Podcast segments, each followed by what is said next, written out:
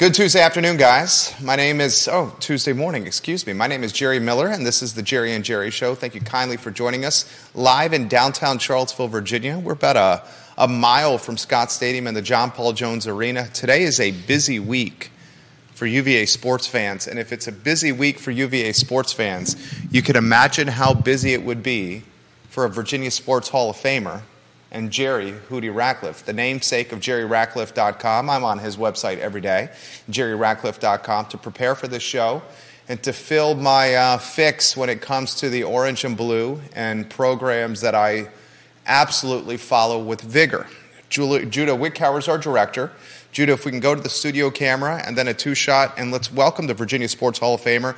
We got that weird cross section of football and basketball at the same time for sports junkies like me, it's a, a, a, phenomenal fan. I know you're a sports junkie as well, but this is causing uh, quite, a, quite a few hours of work for you, my friend, and it's maybe some hours of missed sleep. Yes. Certainly, some hours in front of your MacBook, which you have right in front of you. I think today was the first time since the Jerry and Jerry show has started that you brought your computer bag, which may be indicative of what your day looks like today. Uh, yeah, we'll go from here to a noon football press conference with Tony Elliott, followed by a uh, press conference with Coach Mox, the women's basketball coach, followed by a press conference with the UVA field hockey team, followed by a press conference with uh, the track and field coach. They're hosting the national championships Saturday, and then we have a basketball game here tonight at seven o'clock. So I'll get home tonight around uh, eleven or twelve o'clock, probably. Busy man, very busy man. JerryRatcliffe.com for anything UVA related. We got Cory Alexander and Tony Bennett we're going to talk about today. We got Reece Beekman um, sealing a victory with the defensive play. I mean, he's making a case right now for one of the best players in the conference, and we're only two games into the year. Buchanan is a, a pleasant surprise. I mean, he looks absolutely fantastic. First, we talk football. Another nail biter, another single digit loss, this time to one of the better football teams in the country, Louisville, mm-hmm. at Louisville. I know there's no such thing as moral victories, but pleasant surprises for this Virginia football team in a loss to Louisville. I think we got to start under center with Anthony Colandrea. I would agree, Jerry. I, I thought uh, that he took a step forward in his maturation process, something that every young quarterback has to go through. And uh, I just thought that he showed a, a level of maturity and decision making that we haven't seen before, which speaks well to his development. Uh, he didn't panic like he has in some cases and, and made really bad decisions. He he uh, ate the ball a few times, threw the ball away a few times, slid on some of the runs instead of taking on tacklers. Although he still took on a couple. But I, just I think maybe the game is now is starting to slow down a little bit for him, and it'll be interesting to see uh, what happens the next two weeks of the season. Whether Tony Muskett's high ankle sprain has healed and he'll return, or if they'll continue to go with Colandrea And if they do, I think it's going to be fun watching them the next two weeks. UVA falls 31 to 24. Louisville, a, a top 15, top 10 football team, um, looking to play for an ACC championship. The Cardinals um, in the driver's seat to certainly do that. We'll, we'll break down some of the statistics. And Anthony Colandrea, the toast of Wahoo Nation right now. I got to ask the Virginia Sports Hall of Famer, Jerry Hootie Ratcliffe here why not go Colandrea the rest of the year? In the middle of the campaign, we were talking, is Anthony Colandrea the one that's going to transfer? Now, folks on the Twitterverse are asking if it's Tony Muskett who could transfer with one year of eligibility remaining. A lot to unpack there, Hootie. Yeah, we brought that up last week. That uh, you know, I, I, don't. I don't think Colandrea is going to leave. It, it, he seems to have a great relationship with everyone. He, his family and he agreed to what Tony Elliott and the staff proposed, and, and that he would remain back up until they needed him, and they they have done that. They have needed him. He's no he lost he lost his red shirt uh, a week ago, two weeks ago actually. So um, I, I, don't think he's going anywhere. I don't. I can't speak for Tony Muskett. He may love the place and, and his relationship with Colandrea so much that he'll stay as well. But it's a possibility that he could move on if he's if they decide to go with Colandrea for the rest of the season. And maybe they should because you know Muskett uh, those high ankle sprains are tough, and I know he's a tough kid and, and plays with pain, but you don't want to see him uh, jeopardize his health.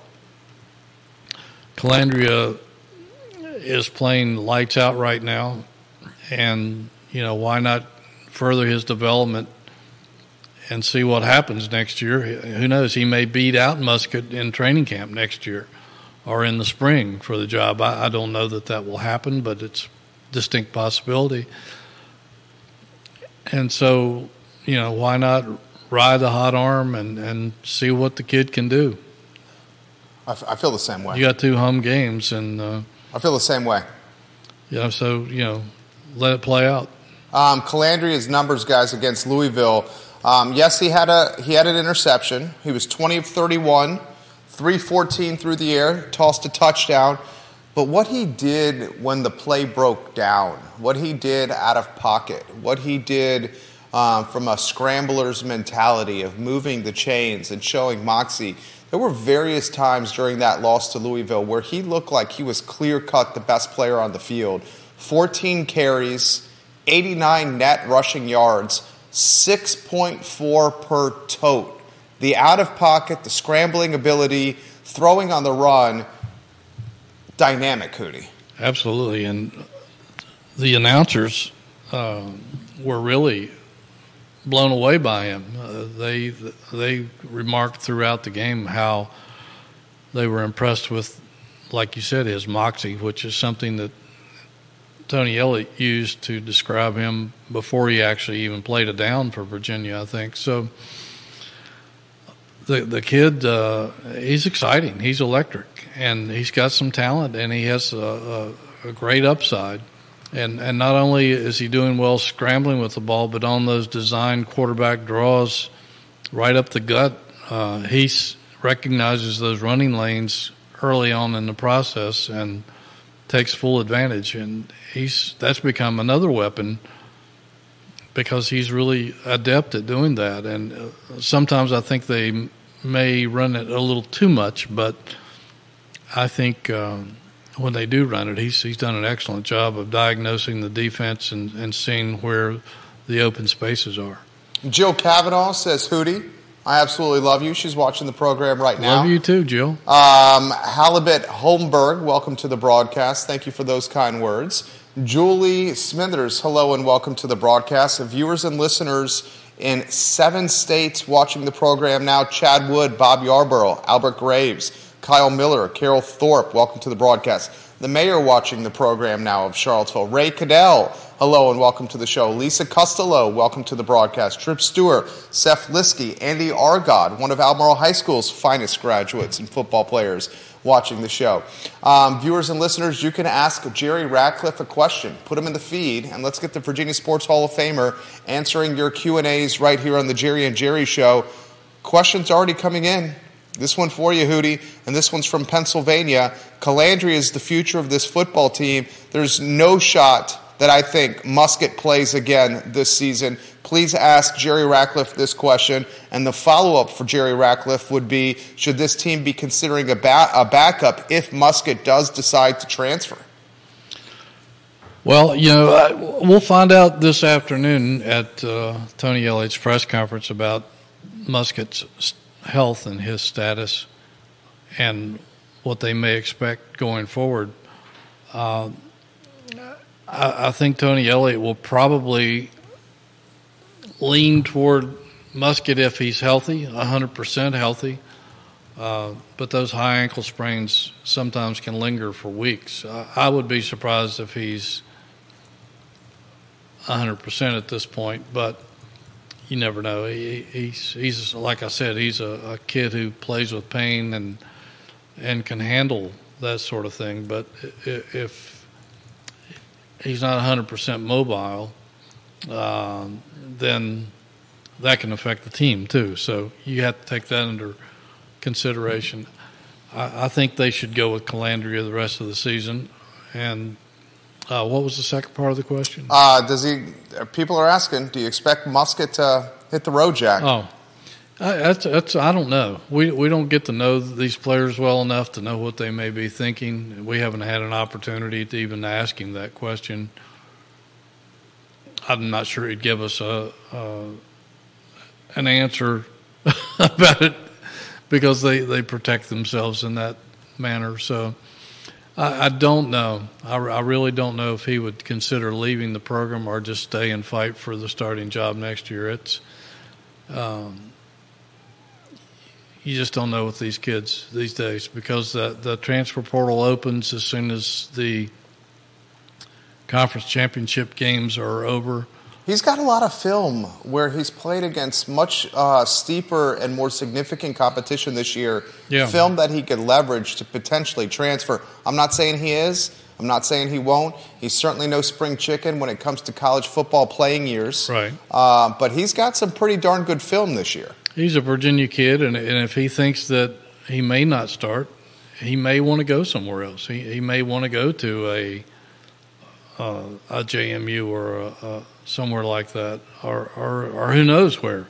Uh, there's people are always looking for people who are, are have proven that they can play the position at this level. So um, I don't want to make more of it than what there is, but it's a it's a possibility. I, I wouldn't say that that's what the odds are right now. You want to give the Dukies some love? How about game day in Harrisonburg?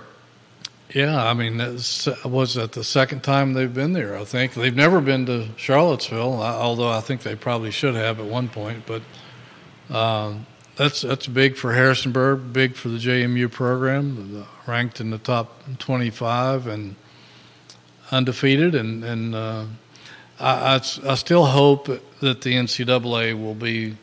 I, I know what the rule says, but I, I still think that they should waived that rule and allowed JMU to play in a bowl game this year. That's just a terrible injustice, and even though, even if they weren't having the remarkable season that they're having, uh, they still deserve a chance to play in a bowl game. And I, uh, I hope the NCAA does the right thing here. I, I don't expect them to, but I, I hope that they do. Um, you have Greg Redfern watching the program right now on Twitter. 007. You got it. 007? 007. That man has been in more countries than James Bond. You got uh, the old ball coach, Donald Mar- Marcella. Yep. Watching the program right now. Um, eight states on the Jerry and Jerry show. Viewers and listeners, um, let us know your thoughts here on the show. Tony Elliott has an opportunity. In fact, he's got two opportunities to potentially win his first. This is this is something that's a. It's difficult for me to say this. You got two chances, Tony Elliott, to win your first ACC home football game at the end of year two here in Charlottesville. Duke and Virginia Tech. The Dukies Hootie are a four point favorite. Kickoff 3 o'clock at Scott Stadium and over under at 47 and a half. Duke is 6 and 4 overall and 3 and 3 in conference play. Um, this is going to be no easy task against a Duke football team. This is a good Duke football team, very good under Mike Elko. In fact, uh, he's done such a good job there in two years. He came in at the same time as Tony Elliott, interviewed for the Virginia job. Uh, I think even bef- maybe I don't know if he was interviewed had the first interview or the second with Elliott um, with uh, Virginia's athletic administration, but he's done a remarkable job down at Duke. He's being mentioned for every opening in college football. Uh, Michigan State, Texas A&M, where he came from as defensive coordinator. Uh, he says, "I don't know where that stuff comes from." Well, it comes from the those coaches' agents. Is where it comes from. Right, of course. uh, so they can't uh, plead uh, innocent on that, but uh, he says he's happy at Duke, but anyway, the, the, he's done a really good job with them. They beat Clemson. They took Notre Dame to the wire. Um, they played well at Florida State for three quarters. They lost at Carolina Saturday night in a thrilling double overtime game. Um, it's a good football team, and they, they lost their starting quarterback two games ago, Riley Leonard, to a toe injury. Uh, the new kid, Grayson Loftis, is filled in admirably. But uh, this is a, a, pretty complete Duke football team. They uh, they play good defense. They they're a, a, solid offensive football team. They have a good quarterbacking. They they have a good running game. They have a good throwing game. Uh, their one perhaps weakness is they're only one and three on the road, and that win came over UConn early in the season. So they could be susceptible to uh, a loss on the road. And uh, you know, at some point, you know, if you if you look back at Virginia's season, Virginia has played better on the road than they have at home. Uh, most of their Miami, UNC, Louisville. Yeah, I mean they had chances to win all three of those games against three of the best teams on the schedule, and couldn't pull it off. Uh, they certainly played well, well enough to win, but at some point, you've got to say, look, this is our home turf. This is our home. This is this is our home field. We're, we're not going to lose here, no matter what. And that's what Virginia used to be famous for during the Welsh days, uh, some of the Groh era, um, even a nice stretch in the Bronco era for two two or three years. They they they won like 21 out of 23 or four home games during one stretch. Virginia has to get back to that if they want to be able to compete in the ACC. You you can't lose at home, and they have two opportunities uh, against teams that are playing really good football. Duke's playing good football. They stubbed their toe against um, Louisville. Didn't score a point. They were shut out thirty-one to nothing on the road. Um, so Virginia played better at Louisville than Duke did. Uh, the Hokies are playing well, um, and maybe playing for bowl eligibility when they come here. I'm not sure, but uh, those are two opportunities, and uh, uh, Virginia needs to win at least one of those. Got to win one of them. Got to win one of them. Yeah, got to win one of them. Something to build on going into next year. Rob Neal, who's a diehard JMU sports fan, says this will be the third time for college game day in Harrisonburg. Oh, okay. He also says, check out the basketball fellas. He's a diehard UVA fan too. He says, check out the basketball team in Harrisonburg as well. JMU huge, huge win over Michigan State. Right number 24 in the polls yeah. for this JMU basketball team. Something in the water in Harrisonburg right now is is is birth and victories um, for the Dukies, and and and I could not be more excited for the area, more excited for JMU fans. Um, I. I see a lot of potential with what they're doing. Um, they're certainly building on athletics to build the JMU brand.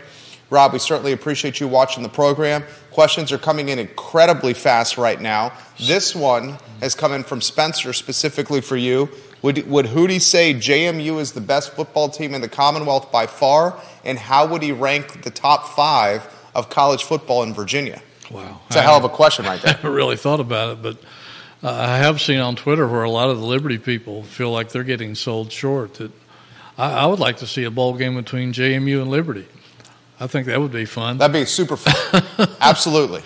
And uh, what do you think, Rob Neal? Rank the top five football teams in the Commonwealth. Wow, I, I, I, haven't seen JMU play, but the one game against Virginia, I haven't seen Liberty play at all.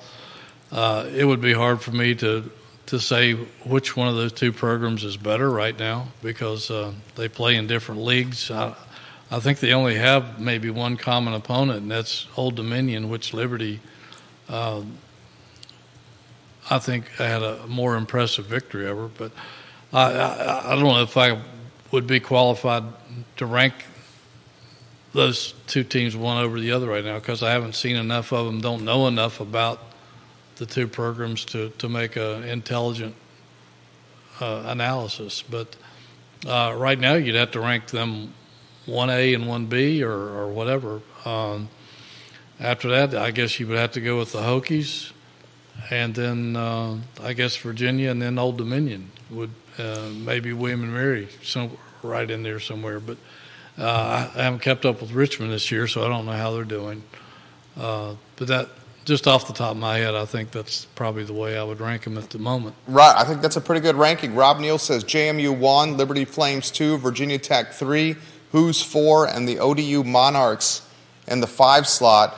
Um, viewers and listeners are chiming in on this answer right here. Multiple people are saying JMU is clear cut number one. Logan Wells Claylow, welcome to the show. Vanessa Parkhill says, My alma mater, Penn State, could have used some of Anthony Colandrea's dynamic play over the weekend. He is super fun to watch. Penn State making some uh, midseason coaching changes. Fired their offensive coordinator. Fired their offensive coordinator. Franklin making some moves over there.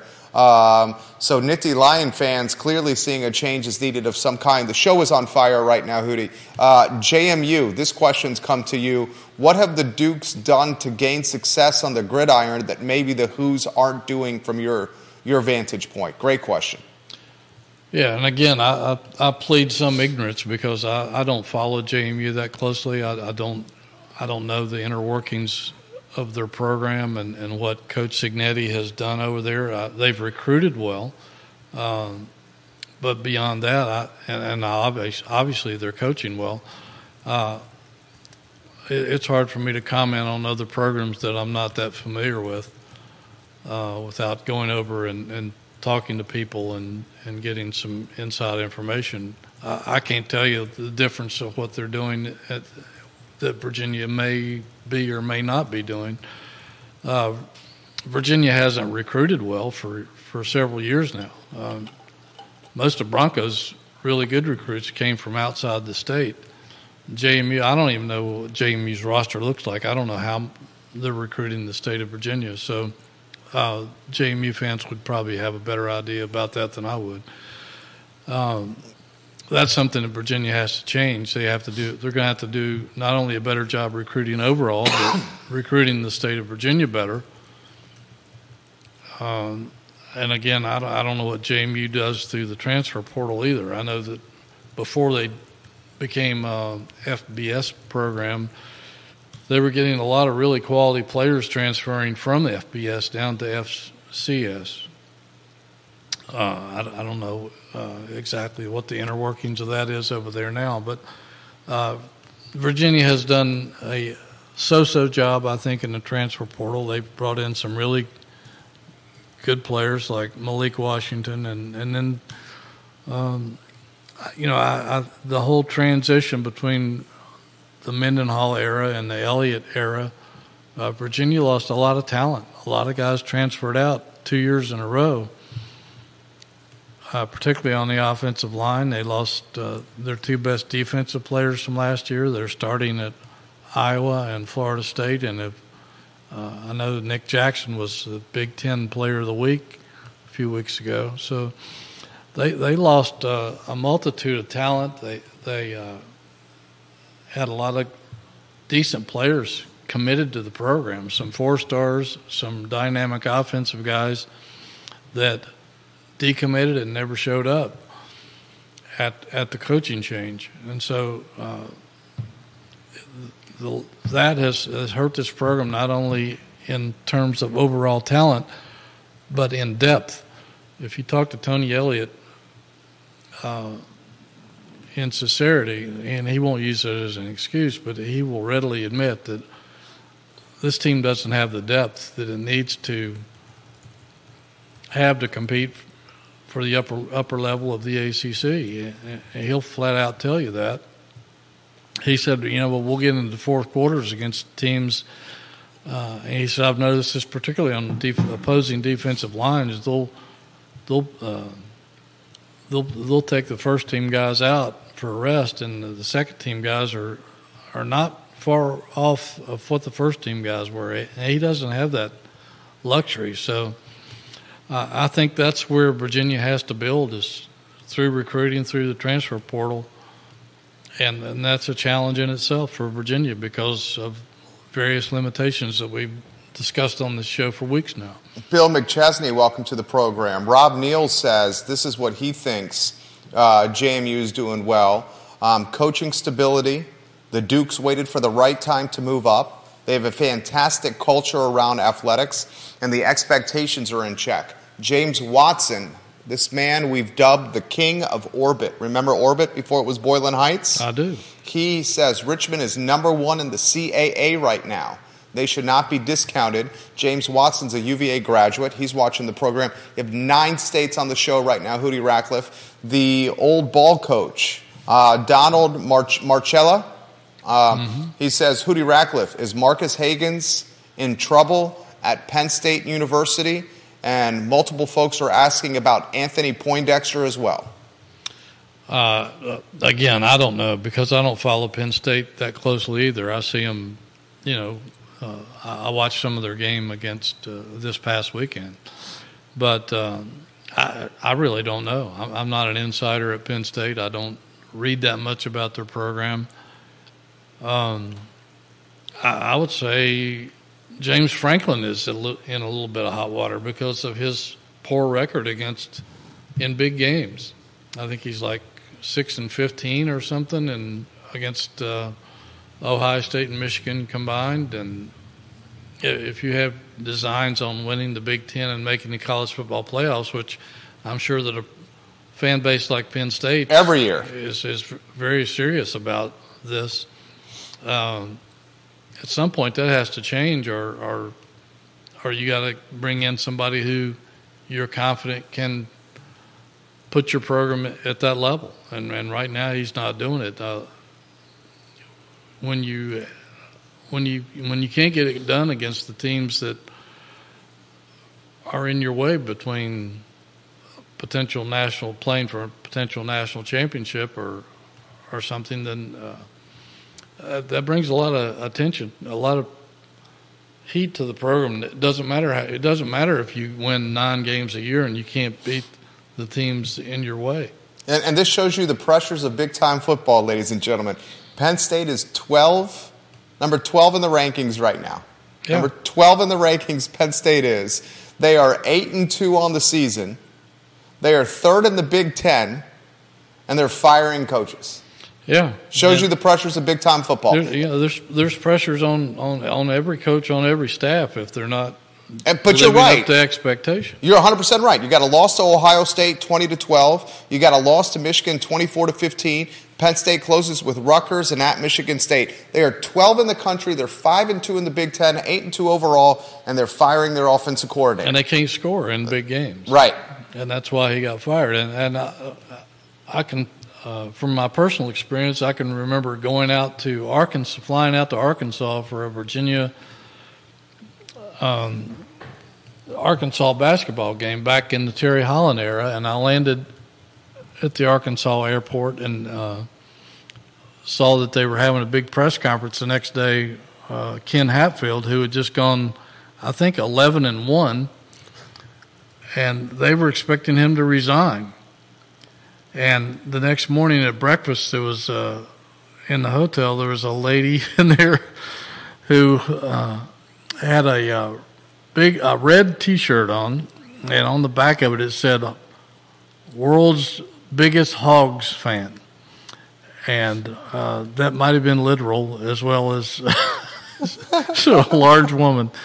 And I, I, I couldn't help but the the the Hatfield had actually uh, had that press conference that that uh, that was on a Friday afternoon that he was staying which was shocked everybody because they thought that he was stepping down after 11 and 1 because people wanted to run him out of town.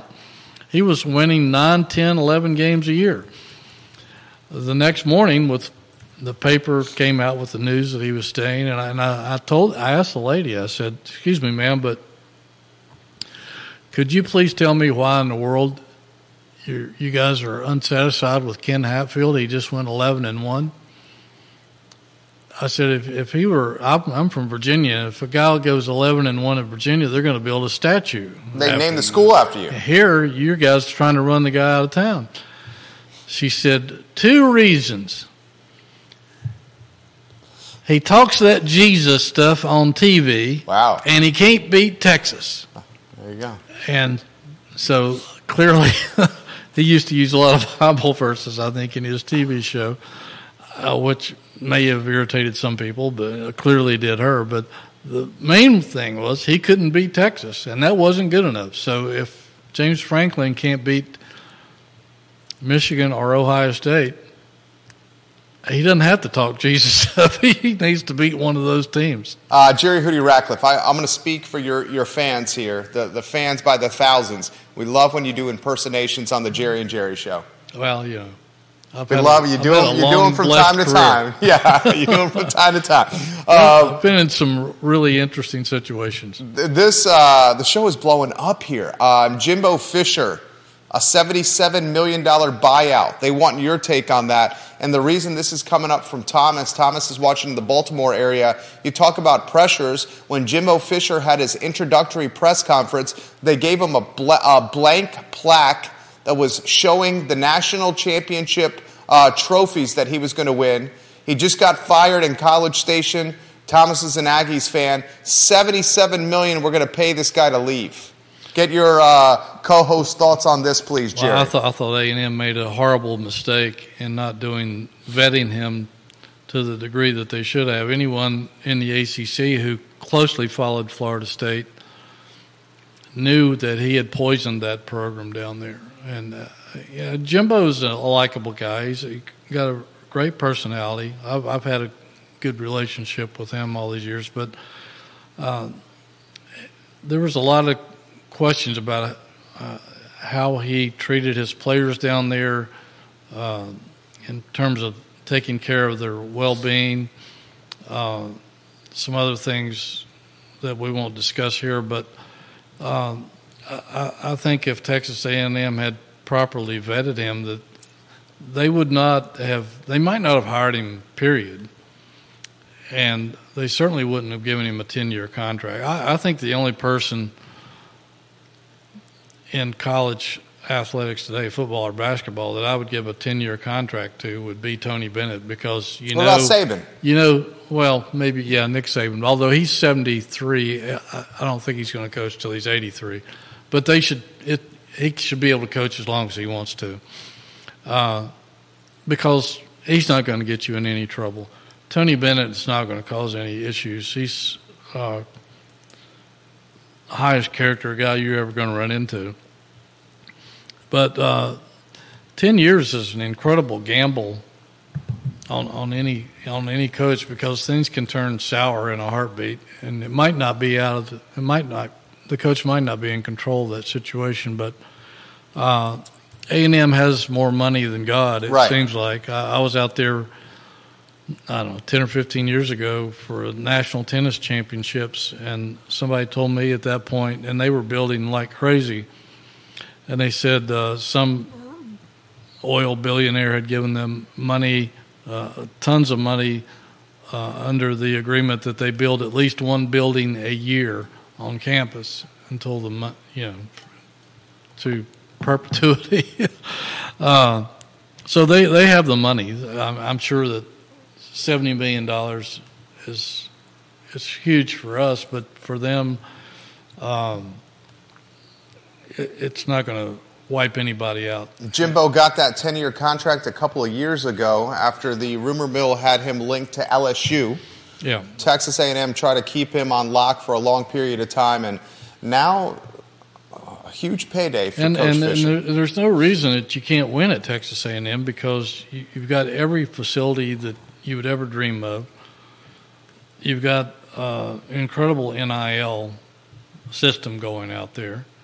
Um, it's a coach's dream, uh, except maybe for the expectations, because if you don't win, you're you're going to be gone in a heartbeat. But um, the last two coaches there have, have only done so-so in terms of meeting expectations, and you know they're they're in the SEC, and, and, and that's one reason why I say Florida State well, SEC. Why would Florida State right. and Clemson want to be in the SEC? Right. Texas A&M's got everything going for them, and they're middle of the road, six and four, and four and three in conference play. Yeah. Uh, so why why would you want to jump into that? Where here you're you've got a good shot at making the college football playoffs every, every year, year. Every year. Yeah.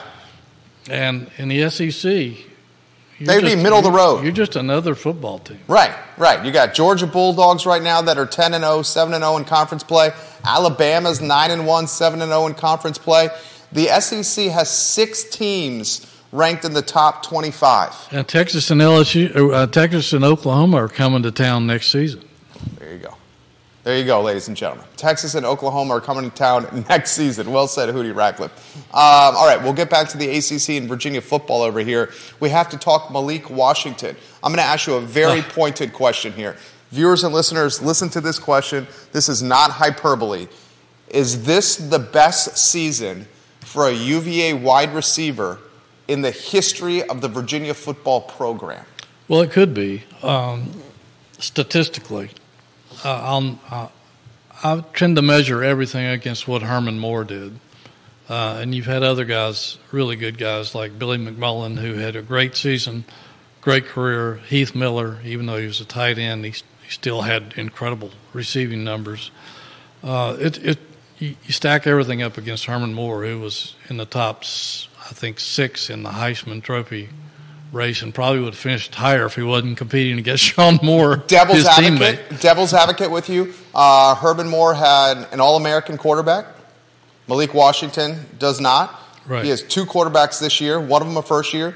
If memory serves correct, um, Terry Kirby was taking a lot of pressure off uh, Herman Moore. Hmm. Safeties had to respect Terry Kirby in the running game, so they stacked the box. Great Off- offensive line. Great off, yes sir, yes sir. Great offensive line. Malik Washington. Here's what he's got going for him. You're the expert. I'll get out of your way. Two quarterbacks this year. One of them a first year. Offensive line that is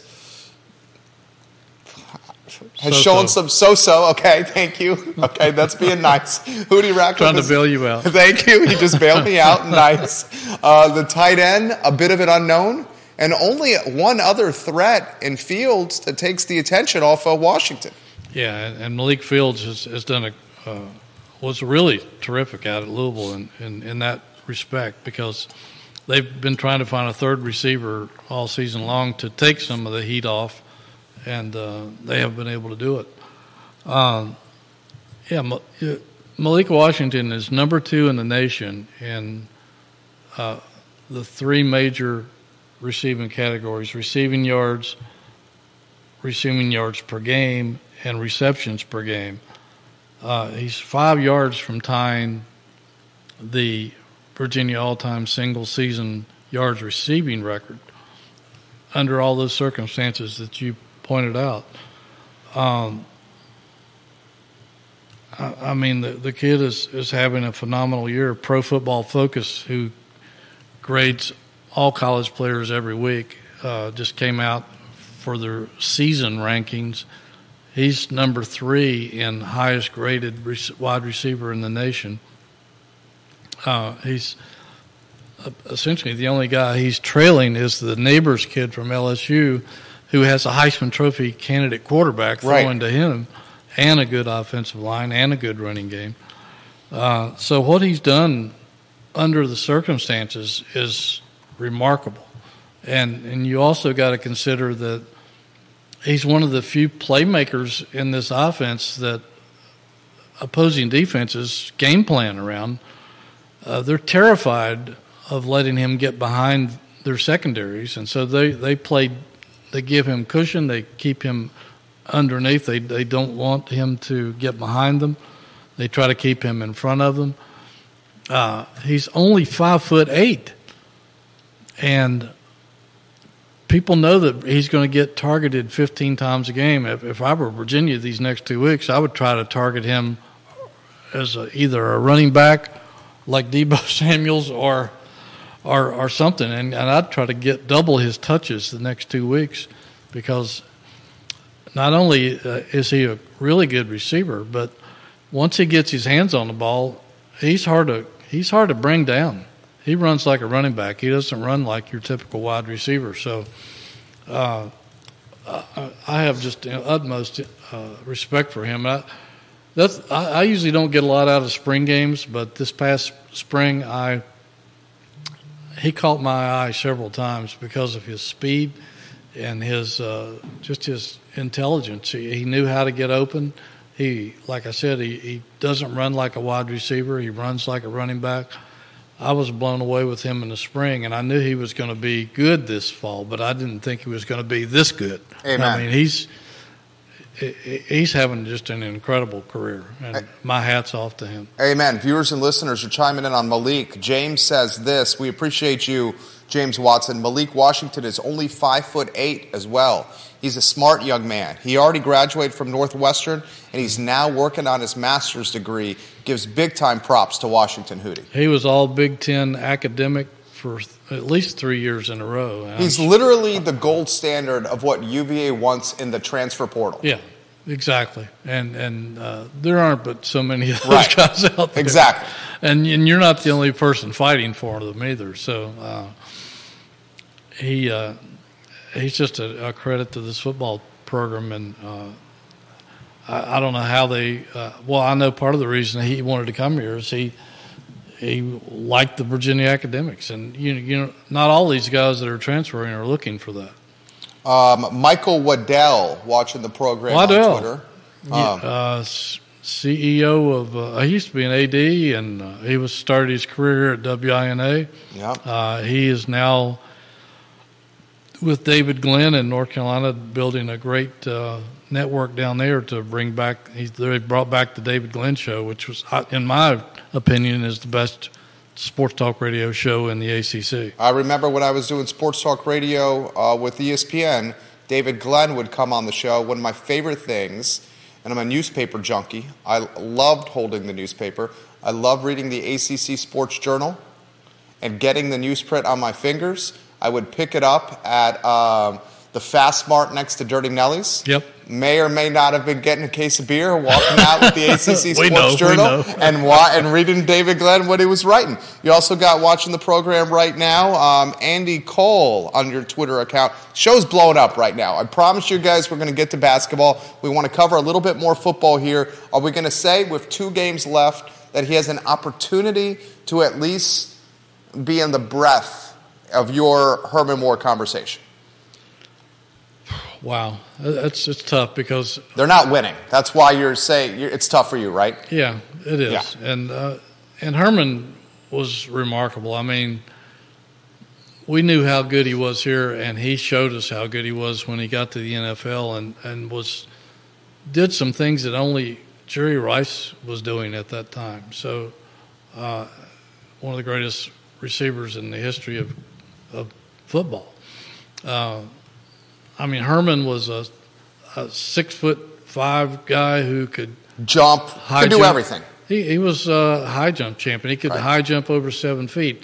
Uh, watching him and Shawn Moore, I mean, they led the nation in uh, pass duo combination or whatever you want to call it. Um, they could throw the fade to him and nobody could stop it. Uh, he'd go in the end zone and outleap everybody. And uh, he had great hands. Uh, not the he wasn't the fastest guy in the world. He probably not as fast as Malik, but uh, he could do some things that Malik can't do. So it's hard for me to put anybody in the category with Herman Moore because I saw him do so many great things, but uh, he's not far from it.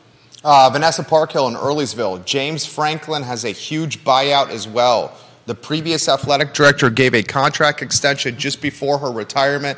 At that, at that time, many considered the move to be as questionable as the Dr. Haas extension granted by the Albemarle County School Board to their superintendent. That's a great local reference from Earlysville right there. Uh, Vanessa Parkhill says, I hope the new offensive coordinator will be what we need. And she says, Malik Washington, an A plus plus plus addition to the UVA squad. Let's highlight some of Hootie's fans. Larry Redwing watching the program right now. Um, Edward Jenkins in Texas watching the program right now. You got 11 states on the show, viewers and listeners, hearing us talk football. Soon, we promise you guys basketball as well. If you have any comments or questions for the Virginia Sports Hall of Famer, put them on any social channel you're watching. Our infrastructure aggregates those comments. I will relay them live on air. Let's go to Matthew, who's watching the program in Richmond right now. How can they clone what they did with Washington and the transfer portal to find success through this channel yet again, especially with a recruiting class that is lacking luster? Well, it's hard to clone a guy like Washington. He's an exception. Um, I don't think they even knew what they were getting in him. He had at Northwestern. He had he didn't have he he did come close, but he didn't have a hundred yard receiving game in his career there. He's had what six or seven of those here already, um, maybe eight. I'm not sure, but uh, I, I, think he's had uh, he's had phenomenal success, and um, it, it's tough. The transfer portal is an animal in itself, a different animal, and, and I think Virginia is trying to figure out ways that it can be successful in luring players here. But uh, as we've talked on this show ad nauseum, really, is that one, the NIL, uh, unless Virginia starts to enhance that, uh, they're going to lose some players because of that to other schools who have more attractive NIL packages. And then again, um, not all credits transfer to UVA from some of these schools. So there's an academic uh, side to that as well. So uh, uh, you, you just don't know. I mean, some schools are much better at researching and attracting players from the portal than others, and Virginia has some work to do. And I, I think Tony Elliott would be the first to tell you that they need to do better they've got they've had some success getting guys like Jelani Woods and uh, was it Oklahoma? Jelani Woods, Jelani the big tight was, end. Uh, Jelani was from a, a, I think a MAC school. Uh, I'm trying to remember which one, uh, but I think he came from the MAC, and uh, probably should have been at a at a big time school. Was Oklahoma? Oklahoma State. Sorry, it was Oklahoma That's right, State. Oklahoma State. Oklahoma yeah. State. Yeah, you're right. Over. Yeah, I was thinking of the other tight end they had came from a MAC school. Uh, now playing for the Indianapolis Colts. Yeah, and, and doing a phenomenal job. And uh, why Oklahoma State didn't take more advantage of him than they did, I'll never know because I'm not even sure Virginia used him as much oh, as they should have. 100%. Uh, one of the best tight ends that's ever graced the Scott Stadium field. Um, and never used to his full potential. I don't think so. Uh, but it, it's it's been tough. You you could probably on, on at least two hands, maybe one, talk about quality. I mean, really quality players they've attracted from the portal. Uh, Jerry Hootie Ratcliffe dropping dimes here. We got to get keys to victory against Duke Duke Blue Devils guys kickoff scheduled for Saturday, about a mile from where we're doing our show right now, our studio. The Devils a four point favorite, the over under 47 and change, depending on where you shop. Scott Stadium, 3 o'clock kick, CW Network, keys to victory for the Hoos. Well, Tony Elliott will tell you, uh, he'll be the first to tell you. And, and Bronco said the same thing, and Mike London said the same thing, and Al Groh said the same thing that most ACC football games, most, come down to four or five plays. And Virginia has not made those four or five plays. So they have to find a way to eliminate mistakes. Uh, having a punt blocked in your own end zone for a touchdown was the difference in the game. Uh, I'm not saying that cost them the game, but that's seven points. Otherwise, you win. Um, they gave up two explosive plays at the most critical times in the game uh, 52 yards and 73 yards, I think. You, you just can't do those kind of things in close games and expect to win. And they have to eliminate critical mistakes, explosive plays, play their game, and try to reduce the turnovers and, and just not shoot themselves in the foot the, most of their problems are self-inflicted, and they tackled terribly against Georgia Tech. They they did a great job of tackling against a, a really good Louisville running attack until the fourth quarter, and then the, the, everything just fell apart. They they just cannot give up explosive plays to Duke and expect to win this football game. Well said. Well said. Um, two chances left, ladies and gentlemen for Tony Elliott to get his first home ACC football win. You got Duke and you got Virginia Tech. And I have a feeling both of them are going to be dogfights because Virginia Tech is trending in the right direction from a performance standpoint. Duke is a team that should not be discounted. This is not our, our, our grandfather's Duke football team here. This is a pretty darn good club. Uh, we'll transition to basketball. I got, I don't know, three dozen tweets, comments, DMs, emails that I'm looking at right now asking who would win in a brouhaha or some kind of showdown Cory Alexander or Tony Bennett. I would not want to see an angry Tony Bennett on any day. I, he's gotten one technical called against him. And in 15 in, years. In 15 years. One tech. Tony Bennett was as angry as I've ever seen him. And, and from my standpoint, rightfully so. You are the most esteemed member on the Virginia beat. I have, I, I'll ask you this question and get out of your way. Have you ever seen a media member influence an outcome of a sporting event? Not to my knowledge, not that I was aware of. Um, there's sort of an unwritten rule, I think, that you don't interject yourself into a game. And there's still some controversy, dispute, whatever, as to whether Cory crossed the line in that game or not. Um, if the officials came to him and said, Did we get the call right? He could have said yes or no. But people think that he uh, drew attention to himself and drew attention to the controversy by. And I've seen various reports about flipping his monitor around and say, "Come look, see," and talking loudly. Yeah. Now, that I don't. I don't think you. Should, I don't think it's a media member's it's not in your job description to, to do that. I mean, if if the guy's asking for help, yeah, I can I can see that happen. I, I remember an ACC tournament game of several years ago. I think it was in Greensboro, um, Virginia Tech, and I think maybe Wake Forest or Boston College. I can't remember who the opponent was, but Virginia Tech made a three pointer at the buzzer to win the game, a tournament game um, there was some dis- controversy about whether the ball was released in time to count. The regular TV monitors couldn't detect that. They just they're not advanced enough, so they had to go out uh, use monitors from the TV truck, which and maybe it's all progressed now. I don't know with the with the uh, evolution of technology, but at that time, uh, the TV monitors in the truck outside, big tractor trailers for those of you who don't see the production end of it.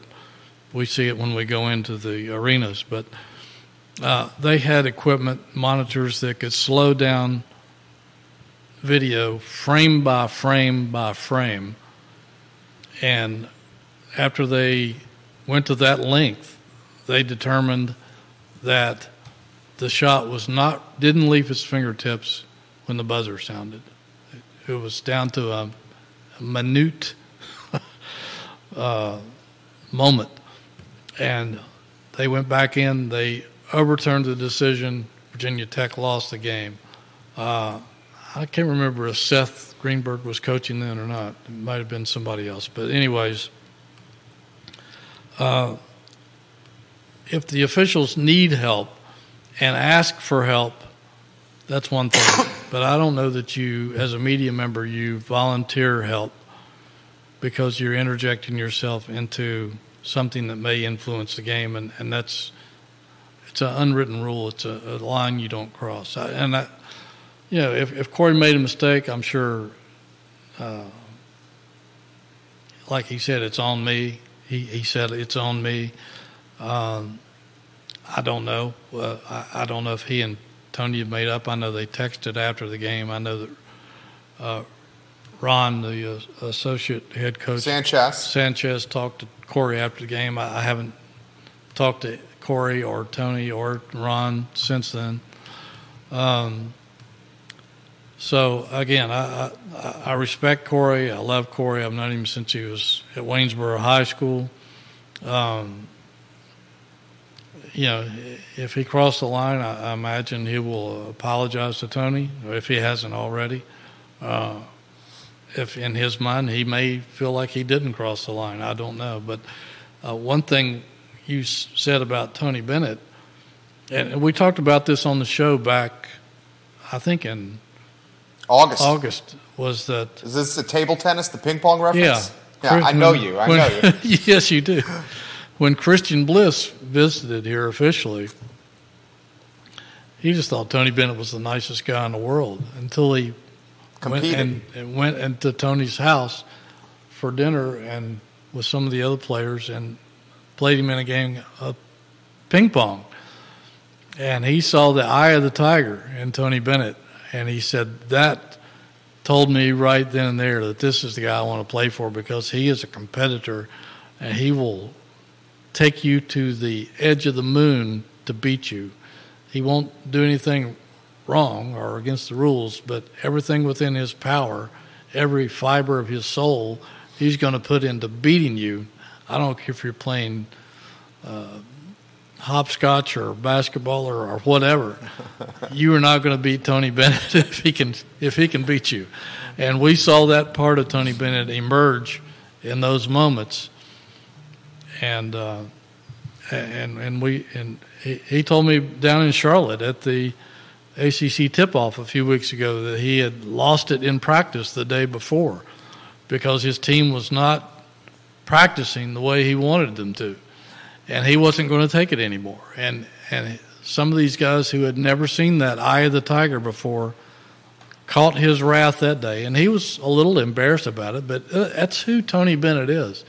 And if you think just because he's a nice Christian guy with pillars and all that stuff that he doesn't want to beat your butt, then you're making a huge mistake. and so he, he's going to take a moment like that very seriously because he felt like it was hurting his basketball team. I respected everything I saw. One of the things that we need to discuss in regards to the Tony Bennett, Cory Alexander brouhaha, two things from my standpoint.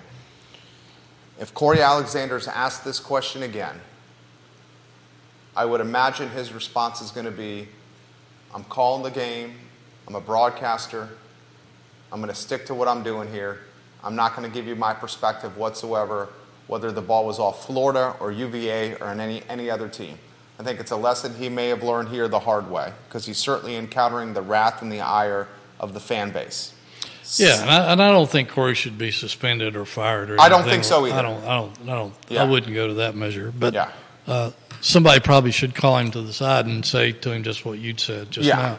And then second, second thing that I was thinking about, I'm surprised that the technology has not advanced where the referees have the same camera angles as the television broadcasters. Yeah, I was surprised by that as well. Especially the monitors are at courtside. This is not like it was monitors back in the truck like that we used to see back in the day. These were legitimately monitors at courtside. Third, if you really wanted to see the ire of the fan base, the call that Cory helped influence, if the team had lost UVA, that would have been orders of magnitude much more vigorous or angry from the fan base. Right. And then lastly, and then I'll get out of your way, props to Ryan Dunn, the second year, who puts his arm around Coach Bennett and says, next play, next play, next play. And when I'm reading jerryratcliffe.com, I'm on his website, jerryratcliffe.com, multiple times a day. I see in your game coverage that that cooled Coach Bennett a bit. He said he still had to blow off some steam, but it was nice to see that the player was calming the coach in this scenario. Yeah, that's usually the other way around. And uh, yeah, hats off to Ryan Dunn. I'm sure Tony was very thankful for that for that moment and uh, for one of his players to have such a cool head. But um, and and Ryan Dunn, I, I I would totally expect that from Ryan Dunn, for, or, and and several of the other players too. But Ryan's the one that did it. Um, yeah, I, and yeah, had had it gone the other way, and and Florida had won the game because of that, uh, I'm sure it would have blown up into a, a, a much much larger deal than than what it is, and, and it caught national attention. I It mean, caught it was- national attention. Yeah, there's no question about it. Yeah.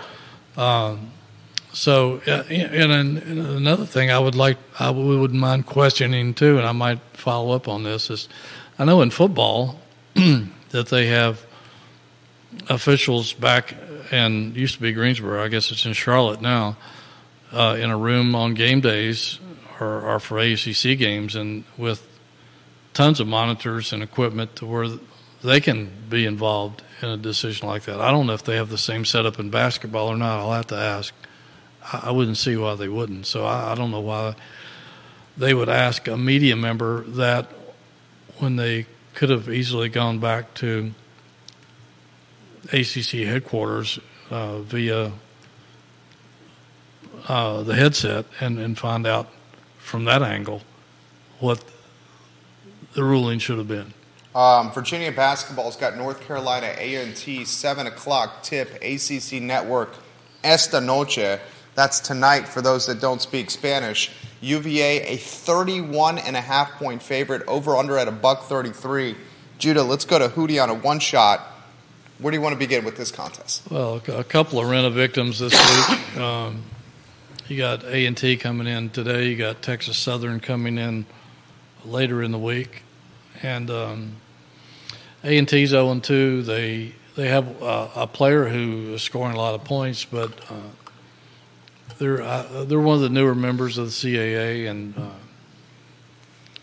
I, I don't expect it to be much of a basketball game, frankly, and uh, but those are some of the games you have to play this time of year guarantee games buy games whatever you want to call them um, everybody does it you just uh, hope that your team takes things seriously enough to avoid uh, a An shocking Appalachian upset. State. yeah because Yeah. we, we see we've seen some of those already this season um, I think St. John's maybe lost their opener to somebody just atrocious. Louisville, JMU. I think Louisville did. Uh, yeah, but JMU's pretty good though. I, I, I don't I don't think they're A rent a victim. a rent a victim. I, a lot of people don't want to play JMU, I'm sure. Uh, but the, the, but there are examples all over uh, the country and, and, and that sort of thing. Excuse me. I think Tony uh, will u- use these games like he does every year in the early season and uh, run different combinations, different lineups out there, see who works well together, what works against a small lineup, what works against a larger lineup, uh, who gets it defensively, uh, ways to score, um, all sorts of things that coaches are looking for in these games that and, and he he tries to mix it up and get different styles of teams to come in here and play. So by the time they get to the ACC and then later on in the postseason, they, they will have seen a little bit of just about every style of basketball, so that they won't be shocked when they run into it later on. Uh, Reece Beekman and Blake Buchanan. Upside, talent. Um, Beekman is as good as advertised. And when do we start talking short lists, not only all conference, but maybe player of the year?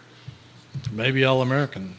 maybe all American. I don't think Reece Beekman has gotten the preseason due No, he's been, that that he. he's been I've seen- disrespected. He has been disrespected, and, and like Jason Williford sat here in this chair a few weeks ago and said, "We love it when people underestimate us," and so I think Andy Katz has disrespected him. Yes. The national media has disrespected him. I would even say some of the ACC media has disrespected Reece Beekman. I mean, we're talking a guy that is a defensive player of the year. We're talking a guy that's a senior. We're talking a guy that is the clear leader of this basketball team. We're talking a guy that I mean, I don't want to put the cart before the horse because there's a ton of talent in this league. The big man from Duke is a, is, is, is a beast and clearly the front runner for Player of the Year. Armando uh, Bacot at UNC, he's got significant upside. Uh, but Beekman is one of the top three to five guys in the conference from what I've seen. uh, I would agree, and because he's a complete player, we hear Tony talk about that all the time, and he can do it on both ends of the floor. I mean, he's defensive player of the year in the conference, and he showed us why at the end of that Florida game when he bottled up the Florida point guard on the sidelines at, at, the most critical moment of the game and stole the ball and got fouled uh, to ice the game. But uh, what we're seeing out of Reece is a lot of what uh, Jason talked about on the show. 100%. Um, he came back from the NBA combines and that, all that experience, beaming with confidence, uh, much more aggressive offensively than he ever was before. He told me at their media day uh, a couple of weeks ago that he's going to be hunting his shots more than ever, which is something he we a lot of Virginia fans wished he would have done earlier, but 100%. he's doing it now, and uh, he, he's hit some nice three pointers so far. He's driving to the basket with uh, a passion, and he's the same old menace on defense that he always has been. Um, Blake Buchanan's upside is coincided or tied with maybe T.J. Minor not getting a ton of playing time. I want you to highlight Buchanan, who clearly looks like he is a double double waiting to happen anytime he steps on the floor and maybe ink it or tie it with Minor, who a lot of us, me included, thought would be the post player that was going to garner most of the minutes for this season. Um, your thoughts on both fellas? Yeah, well, I think, well, I know Tony Bennett saw something in Blake Buchanan in their scrimmage with UConn, the defending national champions, uh, up when they went up to Hartford. Jordan Minor, not TJ, excuse me. TJ Miner actually played basketball for the Orange County uh, high school Hornets under Tim Taylor. I knew and, I'd heard that yeah, name somewhere. When, and I, when I was working for Jerry Ratcliffe as a sports writer on the high school beat, he was the columnist and sports editor, best boss I ever had. I was routinely going to Orange County High School to cover Tim Taylor's basketball team. Yeah. Jordan Minor, excuse me, thank you. Uh, but yeah, I, Tony saw some things in him in that UConn scrimmage that he really liked. Uh, Buchanan is six eleven. I, I thought he was six ten. Apparently, he's grown an inch since he got here. Wow. Must be nice. but uh, anyways, uh, there's a lot to like about this kid. I mean, he he can he can be a stretch four kind of guy, stretch five kind of guy. He's got a nice jump shot. He can score inside. He can. Uh, he, we saw some nasty two hand dunks from him. He's uh, he can defend uh, multiple positions, or, or at least uh, front court multiple positions. He slides his feet really well. He's very mobile, and I think that's what caught Tony's eye more than anything. Is he's very very mobile. He can uh, get out on the perimeter and guard, or he can go out and shoot it. Uh, that's something that Minor can't do. He's no. uh, and what what surprised me most about Blake Buchanan is he's much more physical than I thought he, he would be, especially for a first year. Yeah, and uh, and and that's what it takes in ACC basketball because you're going up against some physical beasts uh, inside, and that's something that. Uh, again, I didn't expect. He he's, he's been much more physical than I thought he would be. You know, he hasn't faced some of the brutes that he's going to face later on, but uh, it'll be interesting to see how he adapts to that. But in that case, Minor may get more playing time than he's getting now uh, because he's a big physical dude, and uh, he just doesn't. He's a step or two slower than than Blake Buchanan. You got uh, here the minutes. I'll throw the minutes to you, Hootie. Um, you got Jordan Jordan Minor's getting 11 minutes. He's averaging 11.7 minutes so far to Buchanan's 21.9. Beekman's averaging 30.6 minutes. Isaac McNeely, 32.1 minutes. Rohde, basically 31 minutes. Do you see a clear cut starting five that's emerged? Granted, we're only two games into the year. Uh, or is it still to be determined? I, I think it's still to be determined. Um, because Buchanan, he, although he started the second half against Florida, he hasn't started yet. So we could see him move into the starting lineup, depending on what kind of team they're going to be matched up against. Uh, a lot of this, Tony's decisions may be determined by who they're playing and what kind of lineup they're bringing in. Uh, if he doesn't feel like he needs to start Buchanan against a smaller team, he, he may – stick with essentially a four guard lineup, and um, so I, I, don't think I don't think you can count on a set lineup yet. I, I think it's. I think he's still experimenting, and I think maybe by the time they play some heavyweights later in this month or early next month, I think maybe we'll see it. But I think right now he's still still in his laboratory trying to figure it out. Very, very nice uh, use of laboratory, laboratory right there from the Virginia Sports Hall of Famer. Time flies when you're having fun and you're sitting across from a friend. 1130, um, jerryratcliffe.com, your source for anything UVA related, jerryratcliffe.com. Final question for you. Anywhere you want to go on this Virginia basketball team, we got a, a schedule shaken out um, where we still have some uh, Rena victims as Hootie Ratcliffe likes to call them. Um, what are your thoughts of, of, what you've seen so far with UVA hoops? I, th- I, think they're kind of what I expected at this point. Uh, I think it's a team that's going to evolve and get better throughout the season. We won't see this team play its best basketball, I don't think, until late February, early March, or maybe even mid March. But uh, I don't know that they'll win the ACC regular season like they did last year, but I think they're going to be in position for a deeper run in the NCAA tournament than than we've seen in recent years, which hasn't been very deep at all. But I think uh, I think this team has a lot of potential because they have so many scorers and so much depth. I think it's Virginia fans are in for a fun ride. I think so too. Um, the Jerry and Jerry Show, guys. Tuesdays at 10:15 a.m. right here on the I Love CVille network. His website is jerryratcliffe.com. I encourage every viewer and listener on this program to go to jerryratcliffe.com and do it often. The website is the source for anything UVA sports related. He's got a schedule. Give him a snapshot of your schedule today. Oh, uh, don't worry about me. I'll be all right. I'm, I'm going to be working until midnight tonight, at least.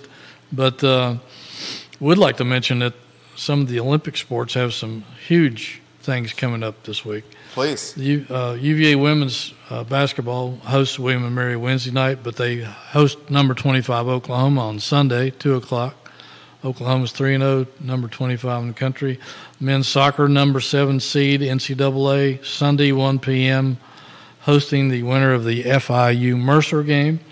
Field hockey upset Maryland 4 to nothing. They're in the Final Four for the sixth time in program history, and they will be facing number one North Carolina Friday at noon in Chapel Hill. And Vin's, Coach Vin's uh, cross country teams hosting the national championships for the first time since 1987. I covered that uh, out at Panorama Farms on Saturday morning. So lots of uh, lot of stuff for Virginia fans to get involved in this week. I love it. I think this was our best show. It was a great show. It was a great show. Uh, truly my joy, to, uh, my pleasure to sit across from the Virginia Sports Hall of Famer, Judah Wickower, the director and producer of this fine and fair talk show. Tuesdays at 10:15 a.m. Guys, mark it on your calendar. We thank you, the viewer and listener, for really shaping the discussion today. It's truly a pleasure to get commentary from from the various states watching us on this broadcast. Um, thank you for joining us. The I Love CVille show is up in approximately 56 minutes with a lot to cover. So long, everybody. Hody, that was awesome. Absolutely awesome.